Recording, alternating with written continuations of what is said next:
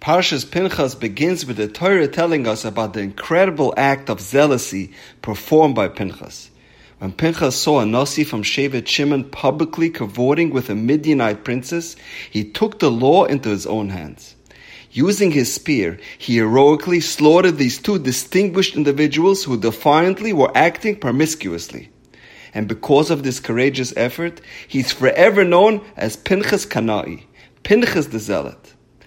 Moshe and the other leaders of Klal Yisrael were at a loss of what to do. Torah law does not provide for any conventional court-induced punishment for such an offender. However, Pinchas remembered the halacha of Haboil Aramis, one who cohabits with an Aramean woman, Kanon Poiginboy. Zealots are allowed to strike him.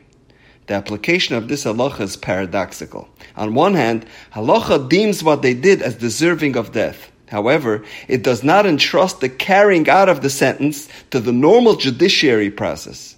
As the Rambam says, if a would-be zealot comes to Din and inquires if he is permitted to kill the transgressor, he is not given a license to do so. This falls under the unique legal category of halacha ve'ein moirin kain. It's the law, but it is not instructed. So how do we understand the concept of kanoi? If the Ribbono Shel Olam wants him to be killed, then that should be the psak halacha. And if we are not allowed to kill this person, then why is it that Kana pagim by? The Chiddushei HaRim explains the difference between a true, genuine zealot and an impostor. He says, we have to determine what are his true motives. What prompted him to act in such a bold and brazen way? Is he truly motivated to kana his kanasi, to calm Hashem's wrath? Or has he found a convenient excuse for his individual aggression? In other words, is this act truly an act of peace, driven by a desire to reconcile wicked people with Hashem? Or is it an act of violence, made authentic under the rubric of zealot? So how can we tell the difference? Says the Chiddushei HaRim, the litmus test is how quickly this zealot reacts after witnessing a despicable act. If he strikes immediately, then we know it was truly done by instinct. He was bothered and disgusted by this abhorrent act. And he could no longer tolerate the way Hashem's name is being desecrated.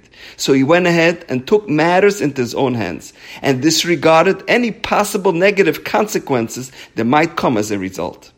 However, if after witnessing the transgression he took the time to contemplate whether he should champion Hashem's cause, then he's not a zealot for the very fact that he has come to ask a shaila, that alone disqualifies him. Someone who needs to assure himself in advance that he is backed by the court is no zealot. The true zealot has no regard for himself, not even for his personal safety. He doesn't even care if what he is doing is legal or not. He is simply determined to put an end to a situation that incurs Hashem's wrath against Klal Yisrael. Says the Chiddushei HaRim, that is how Pinchas acted, and that is why he will always be known as the ultimate Kanai. I'll give you a contemporary example. When it comes to Kriyas HaTorah and Shul, there are two types of people that are constantly correcting the Balkaira. There's this person that wants to make sure that he gets to hear every word of the Parsha pronounced properly. He's hoping that Balkaira won't make any mistakes, but if he happens to make a mistake, he corrects him. He's being Mekane Kinnis Hashem. Then there's this person that his lone motive for coming to shul on Shabbos is to shout and to embarrass the Balkaira. He can't wait for him to make a mistake. He's not a kanoi. He's an impostor and a fraud. By Pinchas it says, Vayikach roimech biyadai. He took a spear. He wasn't walking around with a spear in his hand looking to kill people. When the opportunity arose, he had to go and find the spear. They say a story that Rabbaruch Hager, the Seret-Vizhnitz Rebbe, once asked the Satmar Rebbe, why is it that the story of Pinchas commences with the last few psukim of Parshas Chukas, and the rest of the story is recorded in Parshas Pinchas? We are left with the ultimate cliffhanger. Pinchas kills these two prominent people, and we don't know will he be punished and vilified, or will Pinchas be hailed as this great hero? We have to wait a whole week to find out his fate. And the Satmar Rebbe answered him, and this is so classic Satmar Rebbe. He says, Our children in Cheder learn the Parsha of that week. And typically, they only learn the first few psukim of every Parsha. If the Torah would have completed the story and Pinchas's reward in Parshas Chukas, our children would never learn about the story of Pinchas, since it's all the way at the end of Parshas Chukas.